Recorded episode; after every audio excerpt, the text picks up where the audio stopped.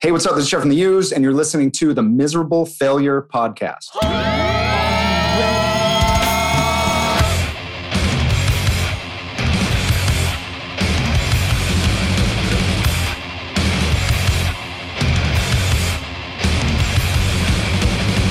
Hello, hello, hello, and welcome to the Miserable Failure Podcast brought to you by Crusty Media. And I am your host, Michael X. Crusty. Welcome to episode 31. Yes, I'm going to say the number. I know I always jinx myself when I say the episode because for some reason that episode can't come out. Something happens, but I'm saying it.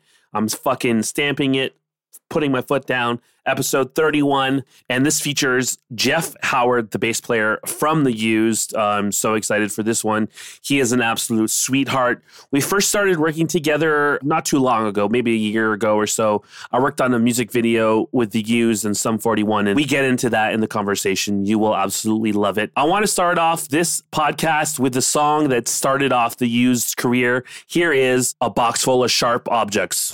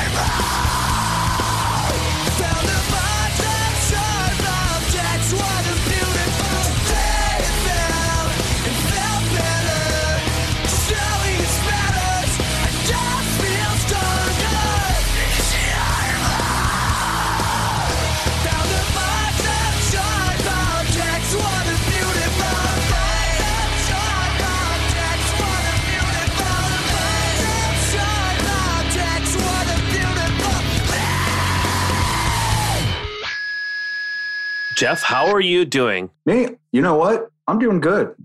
Honestly, like COVID's been a fucking ride for everyone. You know what I'm saying? Like everyone's went through their ups and downs, and the same with me. I'm not sure how much you want me to elaborate, but fucking Christ, dude. I mean, how many months has it been? Six, seven, eight? Nope. Sorry, almost two years. You know what I mean? It's been a while. You guys toured in what, January, February last year? Yeah, we ended it in February, and some of our crew went to other bands after that. In March, everything shut down, right? Yeah. In March, a bunch of our crew were in like Europe. One was in Russia. Like they were all over the world. And they were like texting our group chat, being like, I don't know if we can get out of the country. I don't know if we're going to make it home. Like it was, it was wild shit. Light at the end of the tunnel. You guys have a tour coming up with Coheed, Yeah. right? In September. Yeah. Really excited. It's cool. I haven't seen those dudes for years, you know. Um, I hope they remember me. I remember they're really nice dudes, you know. So it's going to be exciting to reconnect and watch them play because they're such a good band. This is probably the longest you've gone without touring, right? You guys have had a couple hiatuses here and there, but nothing this extensive, nothing this crazy. Nothing this crazy. I think we did take a year off after Lies for Liars. I think we took a year off, but nothing has been this bad. Heartwork was probably written in like late 2018, early 2019. Fuck. Yeah. So long ago. yeah, it's it's been so long. Heartwork, uh, when it got released, it was a year old. Some of the songs were a year old. So we wrote like, I would say 20 some songs with the new guitar player we had. We wrote like 20 some songs. We're demoing it out of, he has a little studio at his basement. It was kind of central. So we all went to his little studio place. We demoed it out there. And then we decided we're going to go back with old, longtime producer, longtime like family friend now, uh, John Feldmann. So we decided to go back to him for this record. It just kind of made sense, you know? So when we went back with him, when we were there going over the songs and listening to the songs together as a group, we kind of thought, you know what? We can do better. Scrap.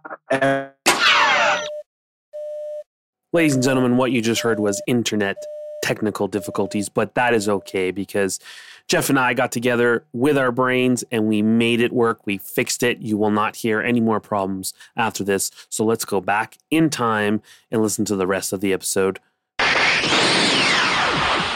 We were getting into Heartwork a little bit, but I, I did want to mention like you guys keep going back to John. Uh, I think this is your sixth album with him. Is it like like home to you?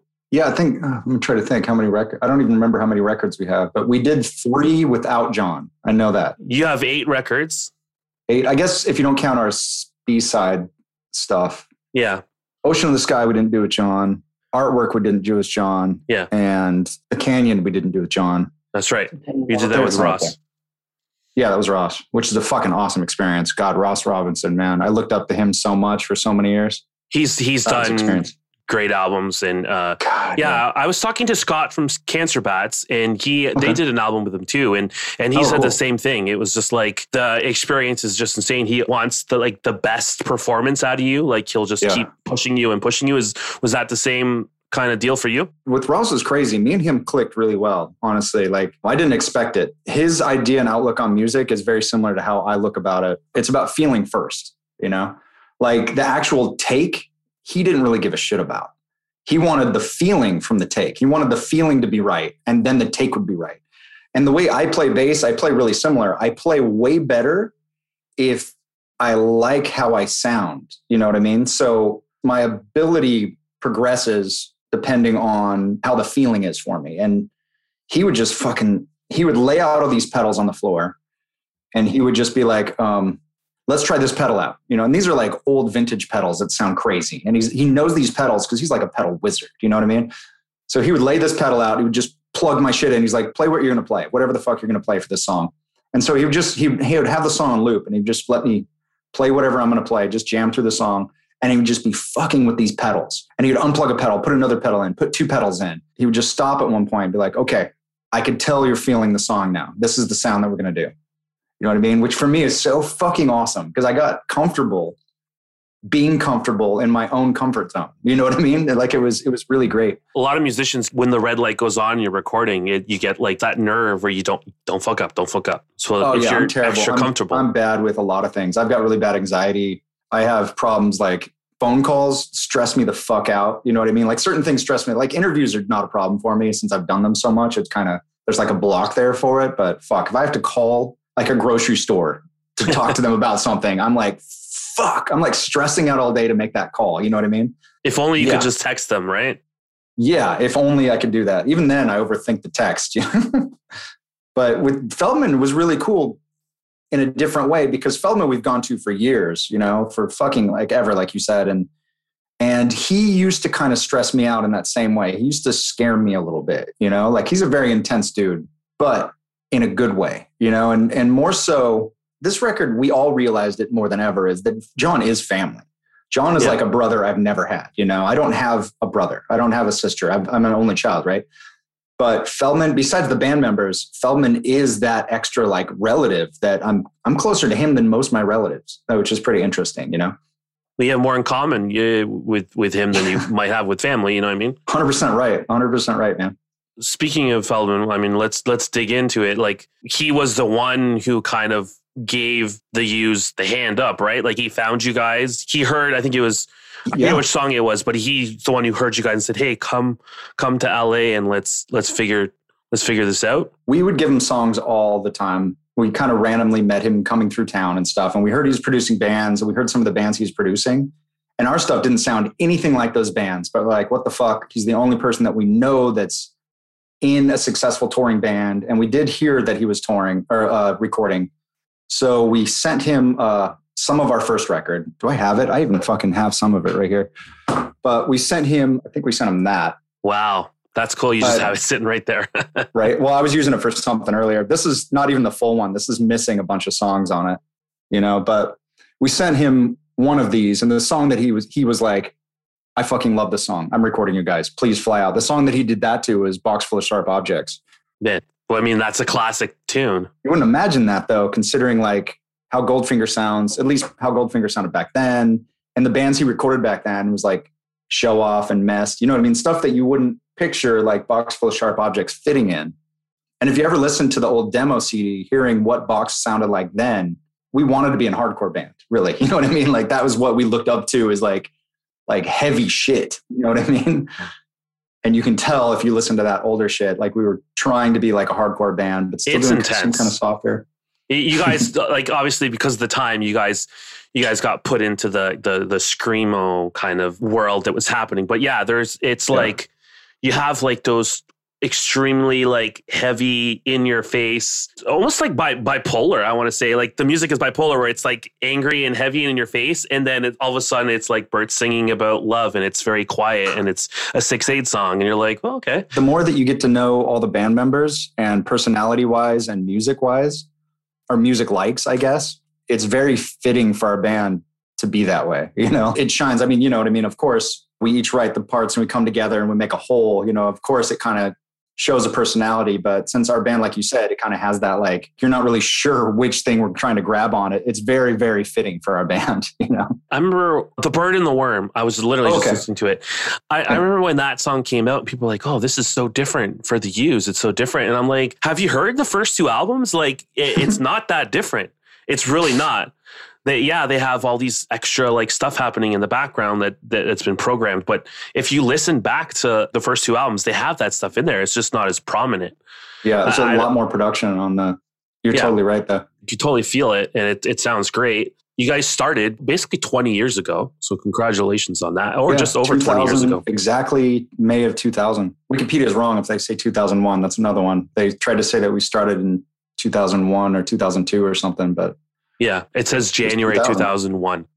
yeah, it's 2000. Whoa, they got it wrong too. We even had a shirt that was fucked up that said 2001. How funny is that? yeah, that's funny. You, you guys need to be on that Wikipedia Factor fiction show there that they have. yeah, right. Um, It's, it also says you guys were like homeless and, and struggling financially, and, and you guys were like not eating and all that kind of stuff. Was that true? Like, what was it like when the band first got together, the four of you guys? What brought you together? What made you want to do music with the other three guys that were in the band? we went through some shit. I wouldn't, you know, a lot of that got blown out of proportion, but at the same time, it did happen. Bert was sleeping on park benches, you know. Bert got into drugs really bad. Actually, the very first the first week of us having Bert join the band, we had to pick him up from rehab, you know. So he was he was just kind of coming out of something, you know. Me and the drummer, Brandon, couch surfed for a while you know, we weren't sleeping on streets or anything. We were couch surfing. You know, not Bert had it the worst, obviously. We definitely were pretty poor kids. We figured it out after a while, and that's when we started getting. Uh, me and Brandon rented a house together. I mean, Utah was really cheap at that time. I don't remember how much I was paying in rent. It was ridiculous. We rented this huge house for a minute there with like, God, like ten people or something crazy. I think I paid hundred dollars in rent. That's cheap, yeah. that wasn't too bad. But then we upgraded after we started working more and got a different place. And that's when the band really started, you know, at that other place. But I think a lot of the homelessness and stuff like that comes from not pre the used, but it was like the background of it. You know what I mean? Like the shit that we had to go through up until then and that was kind of us coming out of it, you know. I'm sure the media used it as like a selling point or like these guys are homeless. You should like, oh my God, listen to this music. Yeah, they're all drug bullshit. addicts and they're all Yeah. homeless and they're all dangerous, you know. They're all from Utah, so they're big into religion and, and all this kind of stuff. Right. Oh God, yeah. I've never heard the end of that really. And I, you know, I wasn't born in Utah, but I was raised there for a long time, and I was like one of the only non-Mormon kids in the school I went to. Was a wild, wild time. Is it anything like the movie SLC Punk? You know, there's similarities. I remember when I was, so I'm not super old, but I'm pretty old. I remember when I was like a really young kid and I was going to Salt Lake for the first time. It's about an hour away from where I grew up, right? It was the first time I started seeing like punk dudes, you know what I mean? And there'd be like face tattoos and like head tattoos and hand, and this is like, fuck, man, 90s. You know what I mean? Like everybody was covered in tattoos, you know, like full mohawk shit. You know what I mean? It was really cool to see. And then growing up and growing up in Utah, you just you see people covered in tattoos always, you know, and it, and then I got to the age and I was like, oh, tattoos are so badass. And I started getting tattoos and everybody I know is covered in tattoos. And then I moved out of Utah and I was like, I don't see anybody with tattoos anywhere. Like I was like, wait, hold up. Like I'm the only person with a neck tattoo in like most places I'd go to. I'd be like, wait, what? And now, now all of a sudden it's, it's way different now, obviously. But back then it was like Utah was like leading America in like crazy tattoos, I guess. Maybe not totally true, but just coming from a touring point of view, that's where I saw the tattoo stuff coming out of. It used to be like you you'd see people with tattoos. I think we're roughly the same age, and and you know the uh, early '90s, late '90s. Yeah, you'd see tattoos and be like that. That if especially if it's like a neck tattoo, you're like that's that's one mean motherfucker over there, right? And then, Yeah. but now it's like literally everybody has tattoos. Like like you said, No, you're totally. covered in tattoos. I have a couple of tattoos, but I I I was scheduled for a couple of tattoos during COVID, and they've got pushed back, so I got to wait for those. Ugh. Getting there, getting there. Um, once you guys put out the album and stuff, did you guys are like are you still in Utah or did you are you guys all now based out of California? So we move a lot. Well, I'm the most, I guess, but we've all spread out. I left Utah like more than 20 years ago. Oh, sorry, I take that back. Sorry. No, that's not true because let's see. I left Utah. It's 2001. So 21 years since the band started. I was in Utah until like 2004, 2005, I think. And then I was in California for a while. Bert was in California since like 2003 or 2002 or something like that. But since then, we've spread out even farther. Uh, Bert lives in Australia. He's lived there for about six years, I think, seven years now. I live in Hawaii, but currently I'm in California trying to figure it out. I just got back to California. Why would you want to leave Hawaii? I've been there for about five years now, and the COVID thing kind of got me a little bit on lockdown, a little island fever, and I needed to get out. now I've been here too long and I need to go back as, as soon as possible. Do you still talk to Brandon? Yeah, oh, not really. I haven't talked to him in a bit. He was coming around rehearsals because we were practicing next to him, you know, but I haven't heard from him in a while. Are you you a Rancid fan? Yeah, they were cool. Yeah. Yeah. I've got friends that are friends with the rest of the guys in the band, and they've always been nice to me, those dudes, you know. Yeah. They seem like Um, nice dudes. Bass player is fucking awesome, of course, you know. Yeah, yeah, Yeah, Matt Freeman he's is killer. He's got just like that paw that he just plays the bass with. Is just Yeah, he's wild, man. He's serious on those scales, too. I mean, fast. well, you play with your fingers too, right? Yeah. Yeah, and uh, that's your bass there behind you. Uh, What is that? That's some random Yamaha. Doesn't really, don't really play it or use it too much. you use different ones on stage sometimes. Before you were using like Fenders, right? P basses and jazz basses, and now you're kind of. It looked like you were using uh, something else lately. I have three basses I use for tour, and for recording, I have one bass I really use, and those are always in storage because I don't want them to get fucked up. And they're always, you know, since touring works as a unit, they're always in this band touring thing, so I don't bring them around. I have basses like this guy. That's not a bad bass, but I don't really play it unless I'm warming up or practicing. You know, I have a Fender Jazz five string that's passive, which is for some odd reason this bass is a fucking beast, man. I don't know what it is. I've I've went through hundreds of basses and you know, they all have a little bit of different tone. They all sound different. It's not like you know what a bass is going to sound like until you actually get it and start jamming on it, you know. But this one for some reason, I got it from I got it for free for Fender like years ago. It's like I want to see what a five string feels like. I want to start playing a five string, you know. Just because I was I had a weird tuning setup, you know, and I was always that guy. I was like, nah, I'm never going to switch four forever, you know. And then I started getting frustrated with the weird tuning I had. And I switched to a five, which is the best thing I've ever done. Right. And I mean, I played five strings before in the past, like long time ago before they used, I had a five string and it was cool. I just didn't really know what I was doing, you know, with a five string. I wasn't really like u- utilizing it, you know. So me switching to five after the used and having to relearn all of our songs in a different tuning was one of the best thing that I've ever done. Only because so when we tour live, sometimes we uh, change the key of songs. Like we'll go up or down a step. Yeah, just for Bert's vocals or whatever. Yeah, because you know how rough it is playing shows every night, and some songs at the moment it's the perfect tuning for the song for the record. It's a perfect tuning, you know. But fucking touring every day on those that high note or that certain kind of like tone sometimes really fucks your voice up you know and instead of missing shows or doing stuff like that like we tune it down a little bit to make it easier sometimes so it's not as not so much of a struggle you know and so me learning the entire set now now as of now um, i can play our entire set with one bass which is fucking awesome our guitar player has like six guitar changes you know like i just you know transpose it which is easy as fuck you know you just figure it out And uh, you're talking about Joey, right? Guitar player. yeah Yeah. How's that working out? Because he he's kind of the new guy. He's on the album. Uh, I guess you guys Yeah. haven't really got to tour that much with him yet. We did. Uh, we've done a couple tours before this record. We did tour. Um, we did a couple tours with him before this record, kind of feeling out his vibe. And he is like, you've seen the Big Lebowski, right? Oh hell yeah! Well, Yeah. he's the dude. He- okay, I'm yeah. not even exaggerating. Like, and he is one of the nicest dudes you'll ever meet. He's so chill. He's really good at music in general. Like he knows his shit. He's a great singer. He used to tour in um, a couple other bands. He was a tech for a long time, you know, so he knows the tech world really well. And he, he's not like, you know, sometimes people are oblivious to other worlds without having to dig in it. You know, it's like um, you just starting a band and being in the biggest band in the world all of a sudden. And I'm not saying us as biggest band in the world. I'm using a totally hypothetical situation here because well, obviously we're not the biggest band in the world. You know what I'm saying? But it's like a guy joining Aerosmith, let's say. I don't know. We're picking them out and never being in a band before, joining Aerosmith as a musician.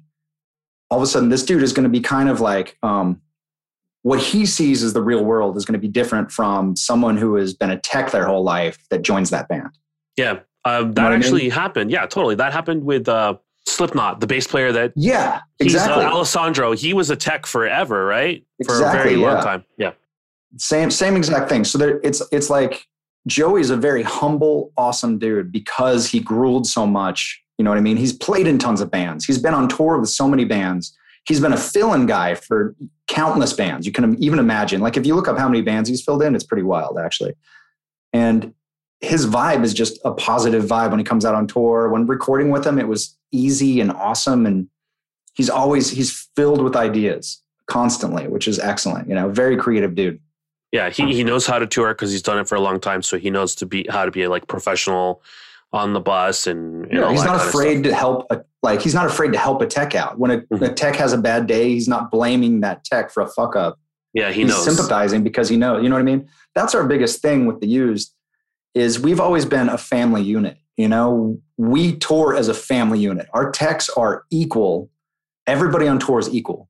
You know, you get treated like not just a human, you get treated like a family member when you come on tour at the used. And that's why we try, we we usually keep the same text as long as possible. You know, but because for us to get a tech that fits in that vibe is really difficult. And people want to stay on tour with us. A lot of our techs get torn because they're like, fuck, I got this job offer to go out with like Prince. I mean, he's dead, but you know what I'm saying? it's like I got this job offer to go out with Prince and they pay me double what the used pays me, but fuck, I'd rather stay with the used. So uh, I'm gonna get some guy to fill in a couple shows and then I'm gonna come back. And then, you know, we we get a lot of that Loyalty. Yeah. And you know, we care about them and they care about us. We're literally a family unit, you know?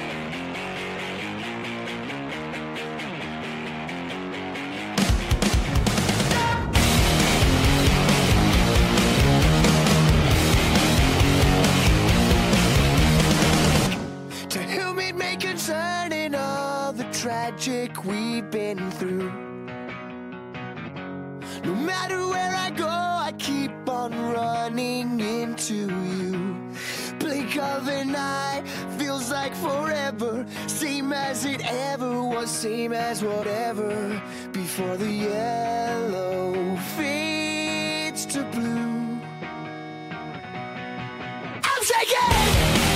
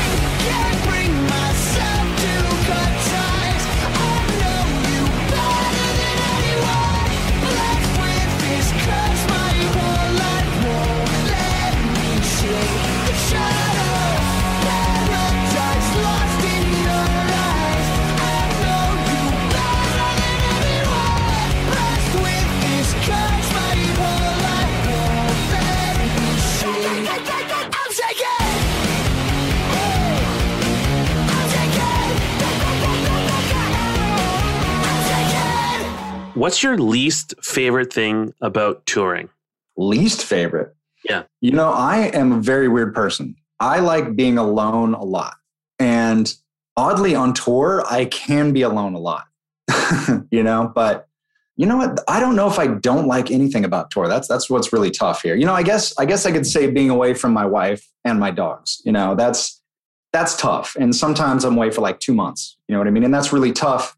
It's more tough on my wife, obviously, because I'm the one that's gone and I'm the one that's working. So my time is, you know, You know what? I can sympathize with your wife because Yeah. uh, my partner, she's in a band and they're a touring band. They went to Europe. I'm like on Instagram watching the videos, and then I just have like major FOMO. Like I'm just like, fuck, I want to be there and hang out and party too, but I can't. I'm like, I can't watch these. I get No, like sad, totally, like man. shit. Yeah. So I can definitely Yeah, sympathize with your wife. Exact- See that that's probably the worst part, I guess. You know, is the worst part is other people, I guess, right? So not me feeling bad for being on tour, but me feeling bad because I know that my wife is in a tough predicament. You know, mm-hmm. Yeah. And on that note, I'm I'm sure you absolutely miss touring right now because it's been so so damn long. fuck. Yeah, man, it's been it's over. Yeah, it's it's wild, dude. The last tour we were on, well, actually, I got sick as fuck, and I wasn't. So here's a wild story. I don't know if you need to know any of this. This is kind of just Do it. B-roll or whatever Do the it. fuck. But so we played a one-off show, and this is before our last tour. We we did a last tour right after this, I think. Yeah, we did. Okay, we had a show in Indonesia, a one-off show, just one show in Indonesia. So we got our same crew together. You know, we flew out to Indonesia, which takes fucking forever. We were out there for a couple days. We played this fucking awesome festival. I got to see some friends I haven't seen in a long time because I have a friend in Malaysia. We stayed at a hotel that we stayed at fucking forever ago when we were in Indonesia, which is awesome. So it was kind of like a, been a long time, you know. Uh, my friend is a con- was a consulate. He's not anymore, but he was a consulate there. So I got to hang out with like a second family and go go to their house and get like like they made food. It was fucking awesome. But on the way back from this whole trip, the layover is in Hong Kong, right?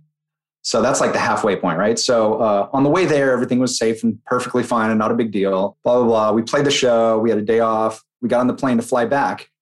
On the way back, we landed in Hong Kong. Everything was weird in the airport. Okay, and this was like January or Okay. Yeah, it was already there. COVID was already there. okay. So COVID was there, but that's not the crazy part. Well, COVID was about to be the crazy part. We didn't Yeah, realize that Yeah, yeah. we were just wandering around and people had there was a vibe that was going on that was pretty dark you know, and it was different from the first time we went through. It was very dark.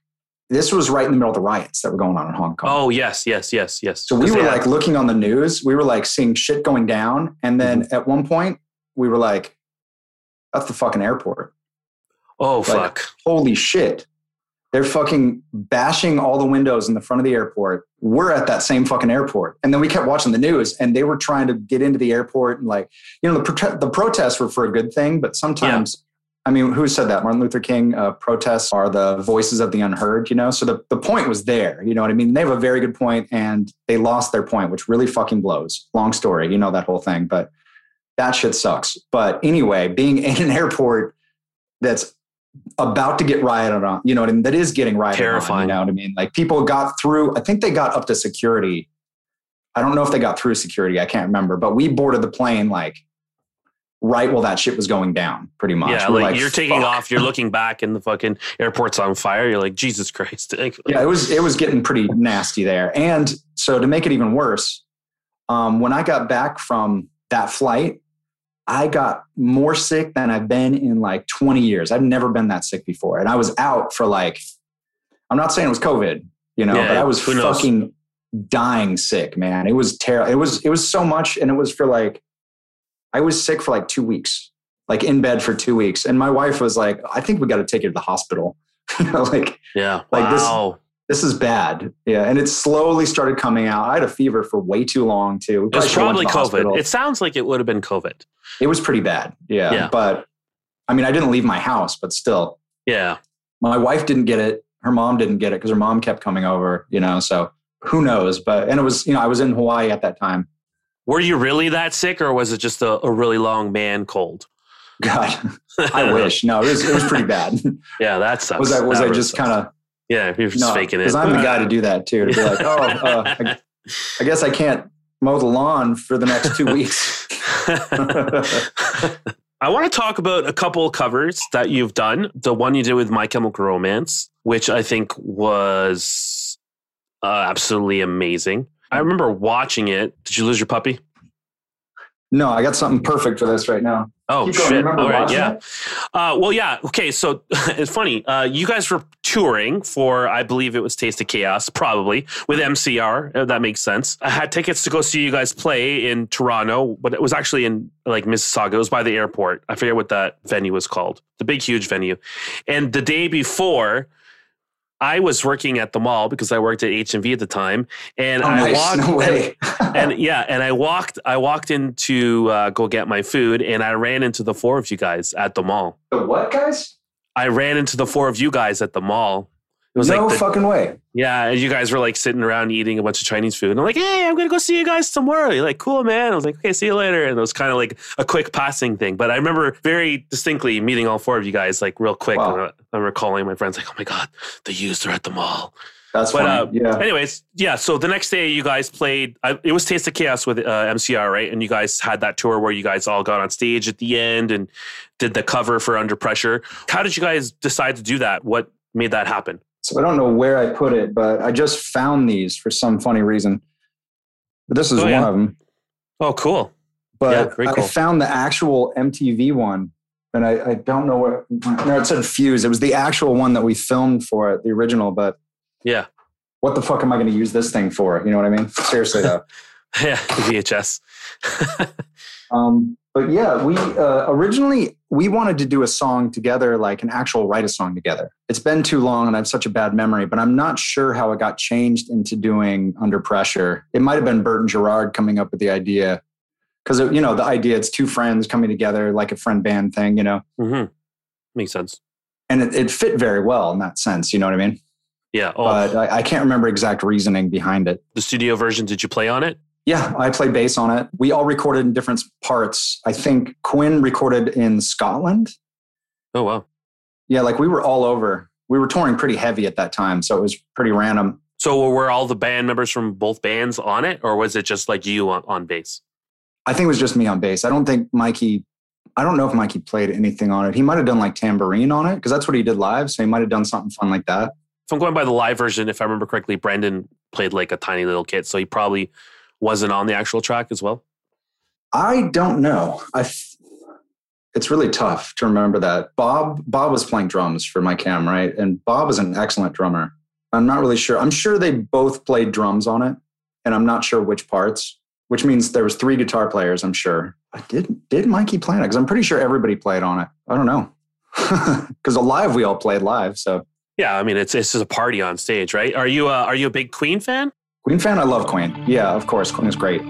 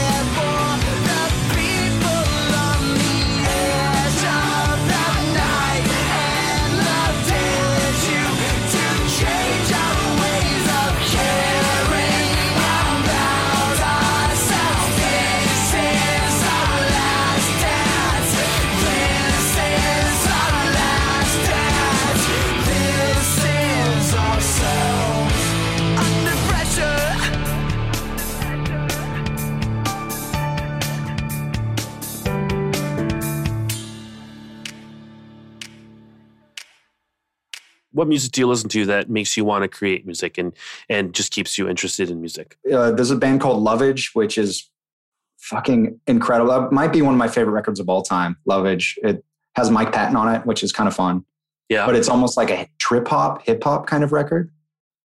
It's pretty old, like about 15 years old or something. It's it's excellent, man. But I, I grew up with like Sepultura and stuff like that, and like metal Hell yeah. I'm, I'm like all over the world music wise. Yeah, that the Roots record is one of my favorite records of all time too. Most you know? influential heavy metal album of all time. Fuck yeah. You know what's crazy too? I was in Canada, speaking of Canada, and um, we were playing, uh, you know, you might know what this is. There's this festival that you take boats to. It's out in like the camping area. And um, you know what I'm talking about? Yes. Yes. The uh, band's, it's hard for me to remember. It's in Ontario. It's like three or four hours north. Is that, is that what you're talking about? That, that's Yes. got to be it. Yeah. Um, so we were getting off our, our boat taxi, you know, and I heard Roots being played and I was like, oh, sick. Someone's playing Roots. You know, I got so excited and I looked over and it was Max Cavalera with Igor or Igor playing that fucking record, dude. Yeah, because you saw that. They just put that out and they were touring it again. But I didn't know that was happening. And so I walked into the middle of it being like, are you fucking kidding me? I couldn't even watch. I had an interview to go to and I had missed the whole set. Oh, that's but I got to see them play Roots just for that minute. And I was like, Yeah. yeah. fucking so sick. yeah, it is probably sound like the original because it's like the two original guys, right? Yeah, it was it was pretty sick, man. I was I was really happy. Most influential album of all time, metal album. Seriously though, epic. That and I had it really influenced. Well, Bert was really influenced by uh, Converge and Coalesce, and also that um, "Until Your Heart Stops" Cave-In record is still one of my top favorite records of all time. That same thing that that influenced me like heavy wise too, like pretty strong. Even Bert, that he knows that record by heart, word for word. That's cool. For anyone who doesn't know, Jeph and Bert did a cover of a bunch of Rage Against Machine songs with a couple guys from Sum 41, Frank Zummo and Brown Sound. I'm just putting this together now. You probably know Frank Zummo because he was in like the drum corps back in in like the day when you guys were touring Taste of Chaos, right? Like the MySpace Yeah. days. Even before that, yeah, we've been know, we knew this dude forever. Yeah, Yeah. That just that just clicked in my brain. Yeah. yeah. Frank is a badass. yeah, he's he's such a amazing drummer, and he's a really. I did get to meet him. He's absolutely uh, so nice. How did you meet Sum Forty One? Was it like back in the day when you guys were all kind of exploding at the same time, or was it more recent? we've kind of run into those dudes off and on for years. Dave, I don't think I don't recall getting a lot of talk time in with until that last tour that we did before COVID. We we did a tour and they were on it too, you know. And that last tour we did was uh, Rockstar, not Taste of Chaos, but Rockstar uh, Distant, distant. Uh, no, was it called Distant Disruptor. Disruptor, Disrupt Yeah, that's it. yeah, Disrupt Tour. Yeah, which was a fun tour, but it was a really weird tour, but it was really fun for us. we had a good time on it. But they were on it too for like half of it, I think, and it was cool to like reconnect with them and Yeah. get a little bit of chat time. And Dave's the fucking coolest dude ever. You know, seriously, one of the nicest, awesomest. I have nothing but positive stuff to say about him and Frank, which is why it was so perfect. They hit me up saying, "Hey, dude, do you want to play bass on this thing?" I'm like, "Fuck yes!" You know, and it's funny. Funny thing about this whole story. There's a couple funny parts to this whole thing, but that song, the Rage song, as it was, funny enough, back in the day, the users toured playing that almost exactly as like a collage medley that we did live just because we loved Rage, you know? So being able to record a version of it with some other guys, it was like really easy because we're like, okay, well, we kind of do it almost exact to this, you know? So it was really funny. I remember working on the video, and I was asking Brown Sound. I'm like, "Hey, like, do you have like a vision for this?" And he's like, "No, like you have." Do whatever you want. You're free, creative. Whatever you see, whatever. So I was like, okay, cool. I, like I feel like this is like the perfect time to like send a little bit of a message. So I went Nice. back into archives, like old free video archives of uh, all the protests that happened in June 2020. After like four hours of watching all this footage, I had to stop what I was doing. I got into my car and I drove to a park. I was like tear eyed, like I can't, like it was so hard to watch this Oh, man. footage. It was crazy. Took a little breather, had some lunch, went back to it, put it together, and I remember sending it to him, and he's like, "Everyone loves it." I'm like, "Not even one edit." He's like, "No, it's perfect." I'm like, "Okay, wicked." Yeah, dude. So it's cool to work with you guys. I really appreciate. I thought it was excellent. First time seeing it, I was like, holy shit, how fucking perfect is this video, man? And that's rare. You know what I mean? Usually everyone's got their like two cents. No, there's too much of this, you know, or like, oh, there's not enough of this. That's kind of why I've become more easy with some things. But video is really tricky. You know what I mean? To make everybody happy is that's a skill in itself, dude. And so you above and beyond killed that video.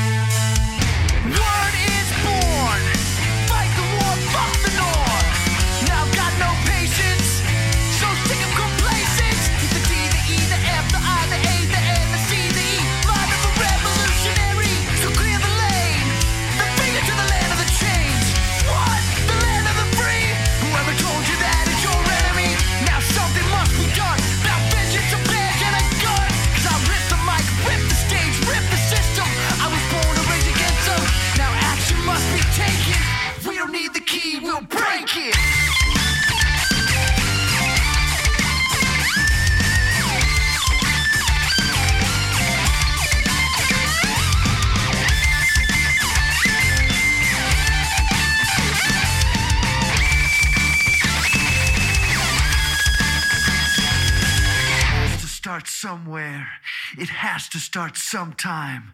What better place than here? What better time than now?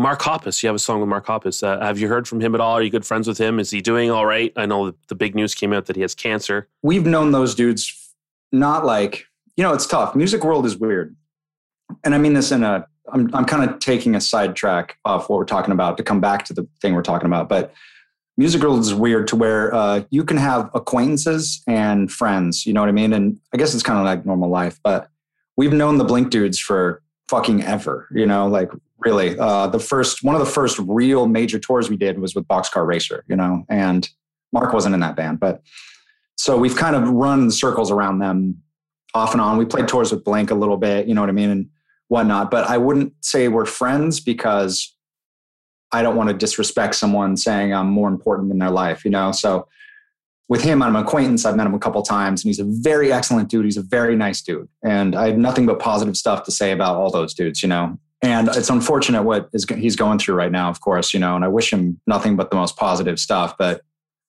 I, I don't really have his number and I wouldn't, I don't know if I'd text him. You know, for me, that's like another level. I'd be like, yo, dude, I heard what's going on on Instagram or whatever. hope you're chill. You know, for me, I, I just kind of step back and be like, oh, fuck, that sucks. I hope nothing, you know, sending out the most positive vibes Yeah. I can possibly send through the air, you know. Obviously, Travis is also on the album, and uh, Caleb from Beartooth, and then Jason from Fever three three three. Oh yeah, dude. Let me tell you a little bit about all three of these. So this is I have a, think I've got a pretty good story about each one. Let's start with Jason. So Jason is one of the fucking coolest people you'll ever meet in your life. Like not even exaggerating. I know I've said that on this podcast a couple times, but with Jason, he is like legit one of the most PMA rad dude you'll ever meet. You know, you meet him and you feel good about meeting him. You feel good about him and himself. You know, he has this aura to him just to be like, I want to say expansive, you know, like if you haven't met this dude, you need to. It's almost like a contagious aura that he puts out, you know.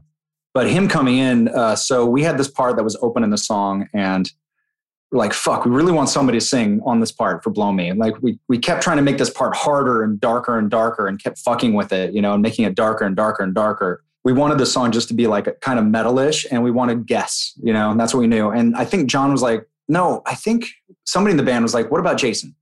Like, let's have Jason come down." John knows Jason because he just did the Fever record, so let's let's let's see what's up. And I think we asked him, and he texted him, and Jason was like, "Fuck yeah, I'll come down. I'll come right over." A couple days later, he came down and busted out those fucking vocals. Like he started off just screaming everything first, you know, and you know how hard it is on voice and vocals and stuff.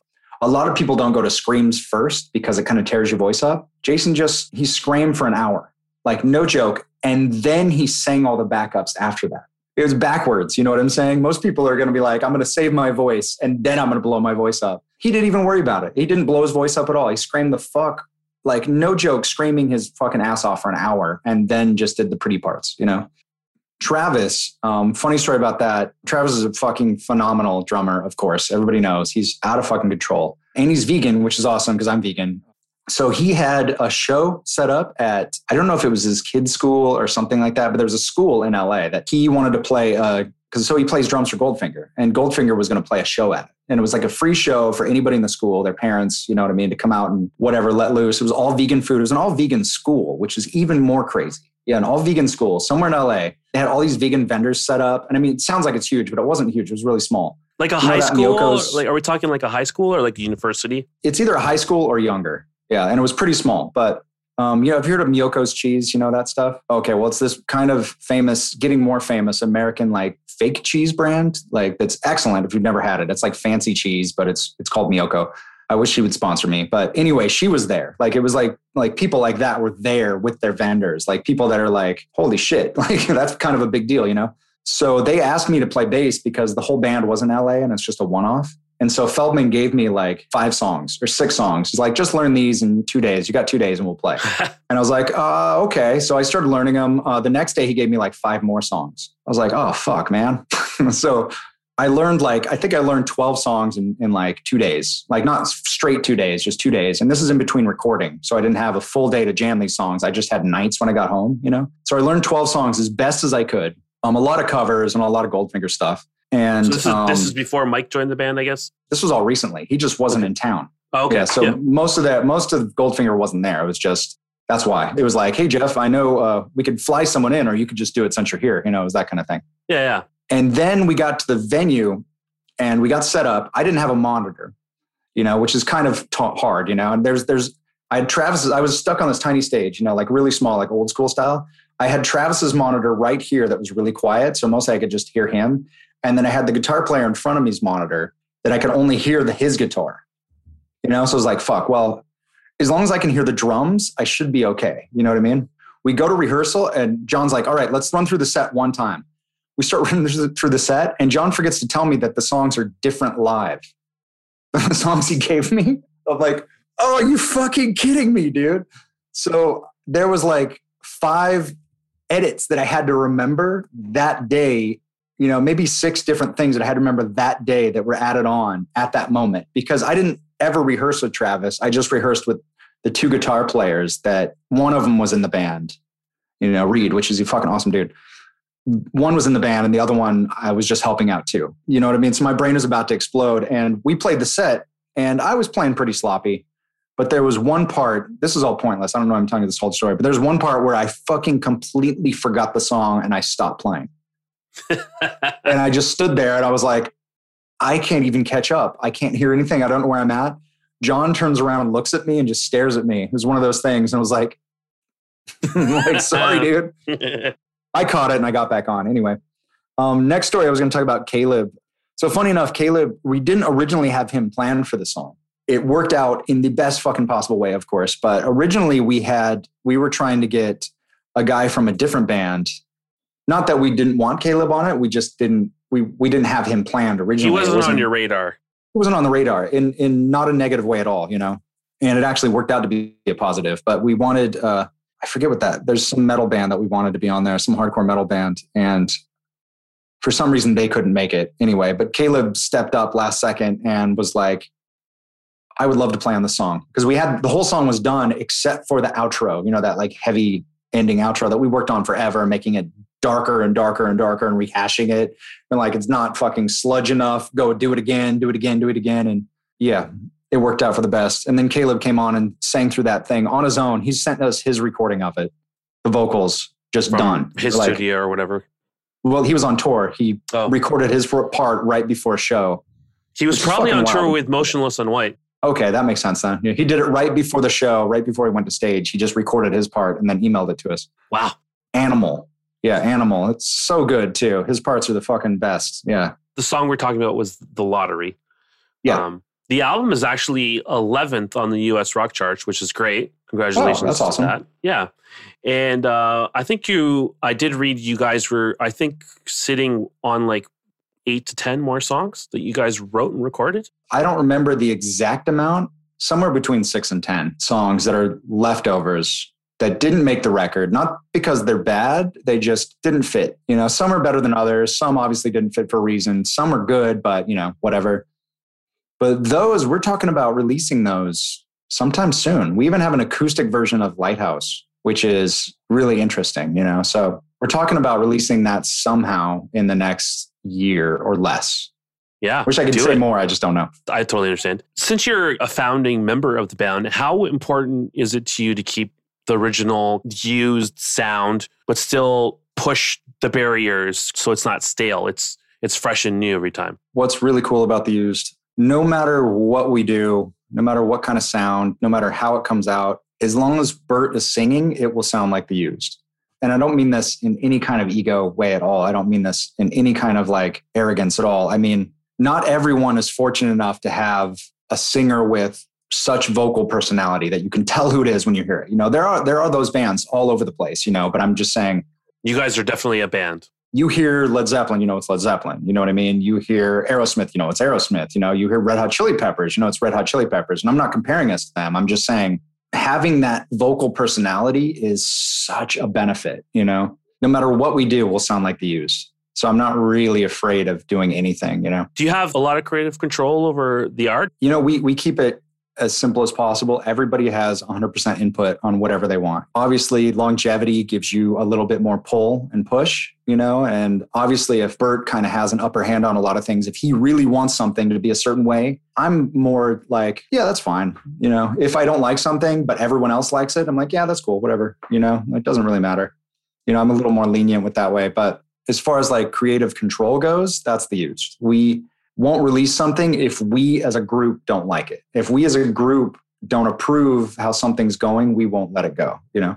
That's great. But we're all pretty lenient too at that same time to where unless something really fucking bugs you, you're probably not going to say anything, you know? You're not pushovers, but yeah, yeah, yeah. yeah, we're not pushovers, but we're not extremely strict, you know? Who was the one who designed the heart in Love and The Death? original Heart. Yeah. That was, that was Alex Pardee. Yeah. He did a lot of stuff. He's done, he did, um, so from In Love and Death to Lies for Liars and that DVD that we put out after that, he did all the artwork for all that stuff. And how many times have you seen that heart tattoo on fans? Oh, a lot. That heart is our logo. It's in the new videos too. Yeah. Oh yeah, yeah. We uh, that heart we make sure is on everything. I help work with a lot of the merch that comes out that the Used does. Everything goes through me on the end. You know, like me and management are kind of like the filter through that stuff. I push constantly. Everything has to have. I want that heart to be like our logo. I want that heart to be more recognized than actual the words they use. You know, I mean, it is. It is. It's like see- this. It's like this tattoo. Yeah. Like you know, if you know what that is Yeah. when you see it, right? Exactly, Yeah. exactly. I, I like I like icons like that a lot. You know what I mean? I want that to be the thing that people really remember is something. You know, to me that heart says a lot. Obviously, you know, I mean, it's a hanging heart. It's hanging by a noose. You know, there's there's so much in that one little idea of that description. It's it's worth like I know a picture's worth a thousand words, but for real though, I mean, there's so much depth on the idea of that. You know, it, It- could mean it- so many different things. and between, like you said, Bert's vocals, it you you hear it and you know it's to use, and then the logo, it just all kind of fits in together and it works perfectly. It's great. You've done a great job. That's what I'm trying to get at. Ooh. Congratulations. um, Yay. bef- before we take off, is there is there anything you can talk about? Maybe the management has given you permission. Is there any more tours coming?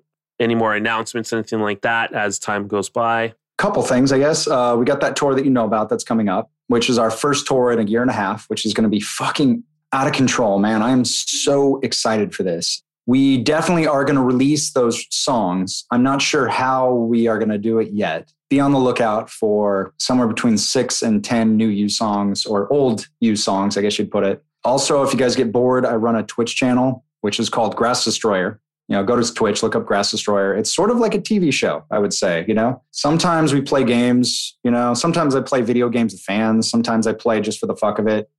Random shit happens. I'm gonna have to check it out for sure. Yeah, if you enjoy fun, then it's worth going to see and hang out on it. yes. Awesome. Awesome. Anything else? Anything else you want to talk about before we go? Um, you know, COVID's been long and hard and strong and kicking everyone's ass. And people have gone through so much depression and so much awakening in some ways, you know, and it's some things are good for a reason. And I, I really hope everyone's staying strong. It's hopefully coming to an end in some places. And all we have to look for is that light at the end of the tunnel that we're headed towards, you know, and keep positive. Use your time wisely. To add on that, if you don't mind, I would prefer it that when we came out of the pandemic, we weren't the same people we were before. I'm hoping for more positivity and more love, respect for each other and, and for humans in general. And I'm vibing that so hard. And I feel like that's what Tor makes me feel like what Tor is going to be in this future, in this brave new world. Don't take that in the wrong tense, though. but thank you so much, Jeph, for doing this. I really, really appreciate you uh, lending your time to, to us, to everyone listening. So thank you so of course, much. man. Yeah, I appreciate you. Thank you so much.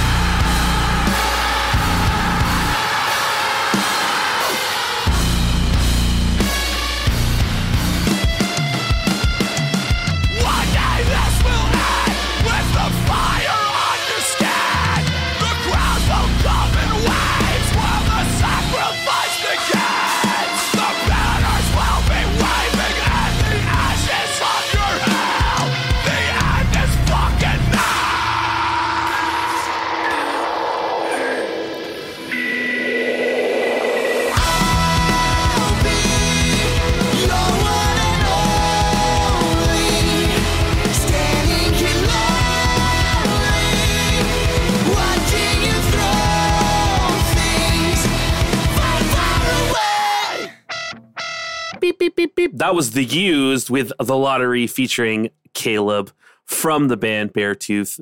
Great song, great band. Beartooth is really good too. Definitely check them out. And um, I want to put this out there because uh, why the fuck not? You know, I just want to do this. I, I, I want to see what happens. If anyone out there knows anyone from the Deftones, I would really love to interview someone from the Deftones. So I'm, I'm going to put this on you guys reach out to the Deftones and be like, yo, Michael X Crusty wants you for his podcast. Okay, guys? Make that happen for me. Thank you very much. A big shout out goes to uh, Jeph Howard for being awesome and hanging out with me on this episode. Thank you so much. And a big shout out goes to Steve Rizun.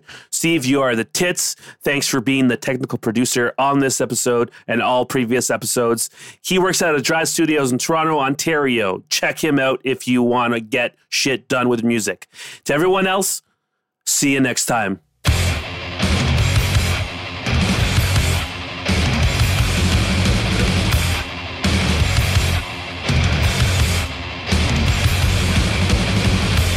You win. Yes.